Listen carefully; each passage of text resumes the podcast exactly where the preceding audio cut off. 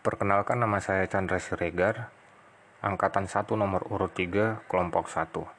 OPD, Badan Penelitian dan Pengembangan Provinsi Sumatera Utara. Akuntabilitas. Untuk memahaminya lebih jauh, kita harus mengetahui dulu apa itu yang menjadi konsep akuntabilitas. Akuntabilitas adalah sebuah hubungan. Hubungan yang dimaksud adalah hubungan dua pihak antara individu, kelompok, institusi, dengan negara dan masyarakat. Akuntabilitas berorientasi pada hasil. Akuntabilitas membutuhkan adanya laporan. Akuntabilitas memerlukan konsekuensi, dan akuntabilitas memperbaiki kinerja. Mengetahui pentingnya dan tingkatan dalam akuntabilitas itu sendiri. Mekanisme akuntabilitas birokrasi di Indonesia ada dua, yaitu akuntabilitas vertikal dan akuntabilitas horizontal. Langkah-langkah yang harus diambil dalam menciptakan framework akuntabilitas itu tersendiri terdiri dari empat dimensi yang terdiri dari akuntabilitas kejujuran dan hukum, akuntabilitas kebijakan, akuntabilitas program, dan akuntabilitas proses.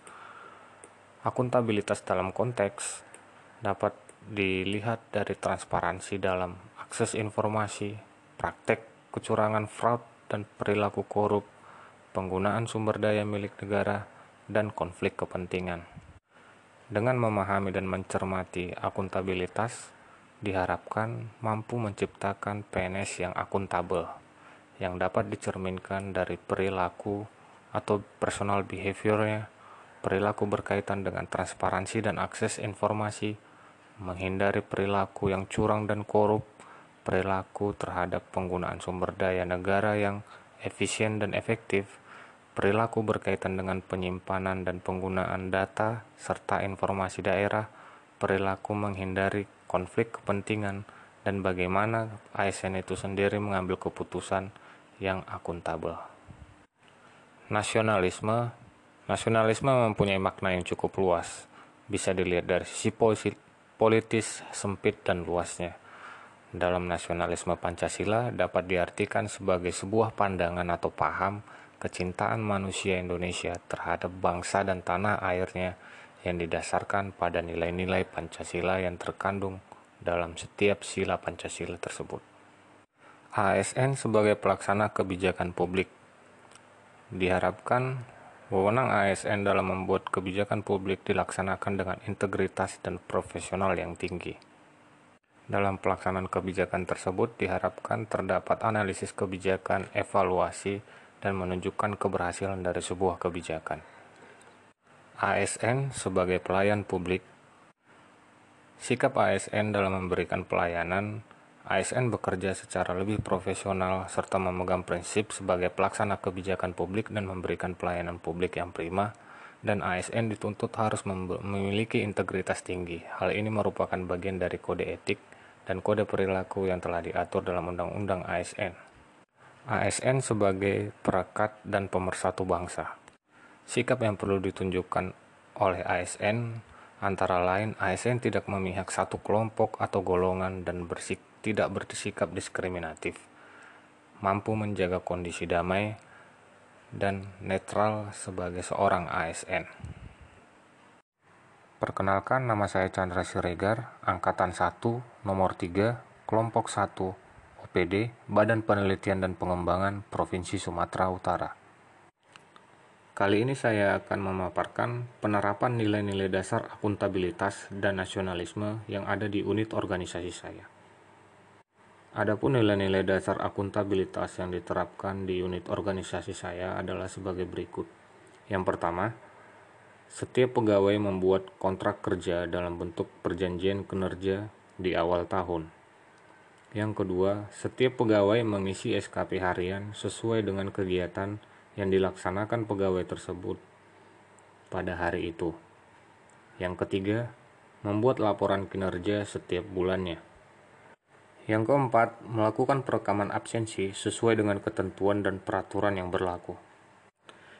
Yang berikutnya, mendapatkan sanksi pengurangan PKP bila terjadi keterlambatan dalam melakukan perekaman absensi harian dan mendapatkan penalti SKP bila tidak mengisi SKP hariannya. Yang berikutnya, Tidak ada satupun pegawai di Balitbang yang melakukan dan terjun langsung ke dalam politik praktis. Kemudian, semua alat dan inventaris kantor dilakukan untuk melakukan dan mewujudkan visi dan misi organisasi. Contohnya, penggunaan mobil dinas dalam melaksanakan tugas-tugas kedinasan keluar kota maupun di dalam kota. Yang berikutnya, di Balitbank akan diberikan akses data sesuai dengan tupoksi masing-masing pegawai. Contohnya, setiap pegawai berhak menerima slip gaji dan info-info terkait pemotongan pajaknya. Kemudian, tidak membocorkan dan mempublikasikan informasi yang bersifat rahasia ke ranah publik. Yang berikutnya, ketika ada kegiatan rapat, setiap pegawai datang dengan tepat waktu. Adapun penerapan nilai-nilai dasar nasionalisme di unit organisasi saya adalah sebagai berikut. Setiap pegawai berhak melaksanakan kegiatan keagamaannya sesuai dengan agama yang dianut. Contoh, bagi pegawai yang muslim bisa melakukan pengajian dan sudah terjadwal, begitu juga dengan pegawai yang Kristen ada diberikan jadwal untuk kebaktian di setiap minggunya. Setiap pegawai dibebani tugas dan tanggung jawab sesuai dengan tupoksinya masing-masing. Lebih spesifiknya, di Balitbank tidak ada satupun pegawai yang lintas bidang. Jika dia sudah ditempatkan di satu bagian atau bidang, maka dia akan mengerjakan itu. Memiliki sikap saling bertenggang rasa, yang saya lihat kemarin ketika pegawai yang muslim sedang melakukan puasa maka yang non muslim ketika makan siang akan mencari tempat yang lebih sepi jika ada pegawai yang sakit akan dijenguk dan bila ada yang kemalangan juga akan dilayat dan diberikan santunan sesuai dengan kesepakatan bersama. Tidak ada satu pegawai pun yang memakai perhiasan yang mencolok ketika berdinas di kantor maupun melakukan tugas kedinasan di luar kantor. Dengan sempitnya lokasi parkiran ketika ada kegiatan rapat dengan jumlah besar, tetap parkiran akan tertata rapi karena setiap orang sadar dengan kerapian tersebut. Terima kasih.